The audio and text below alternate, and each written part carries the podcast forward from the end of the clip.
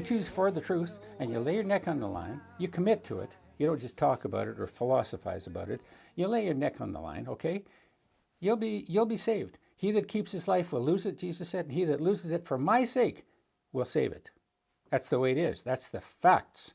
That is the that's the law of the universe. That's the way it is. Any creature that denies his creator, he he perishes. That's all there is to it. And those and and of course we're talking about the reconciliation of all things ultimately. So there are periods of perishing, and then there will come a time when when there will be all that purging. They'll go through the lake of fire, and the lake of fire will purge them and purify them. That's what the lake of fire is for. It's the lake of fire and brimstone, it says. Brimstone was a purifying agent. That's what it was.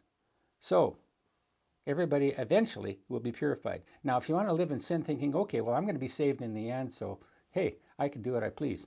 Yeah, right. Well, you won't be very pleased with, uh, with the results of what you do if you are just going to take that, that contemptuous attitude towards, towards God. He'll fix you for that. Believe me. He corrects, he chastens, he destroys. He does all of that. He sends the sword and the famine and the pestilence. The scriptures say so.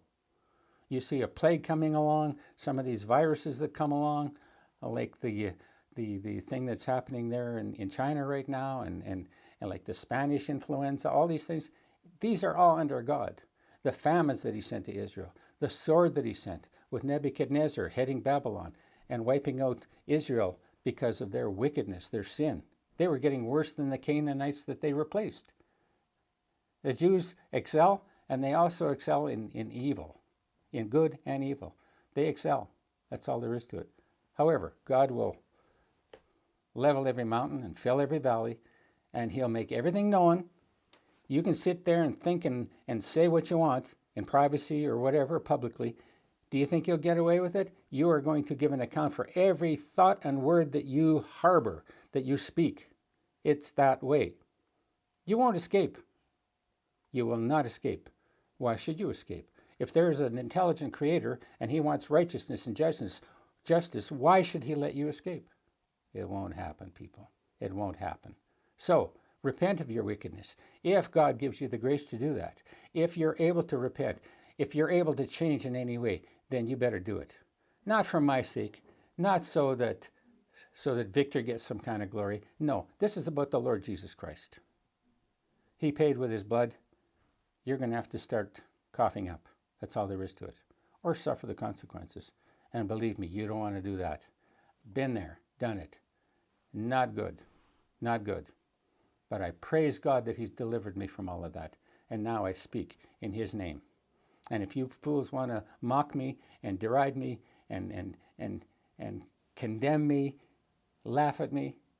Oh, the guy's deluded. Well, for all, for all you know, it might have been some kind of food or something that happened to my nervous system or upbringing that wasn't my fault. How do you know? But you're ready to condemn me anyway, aren't you? Because you don't like the truth, right?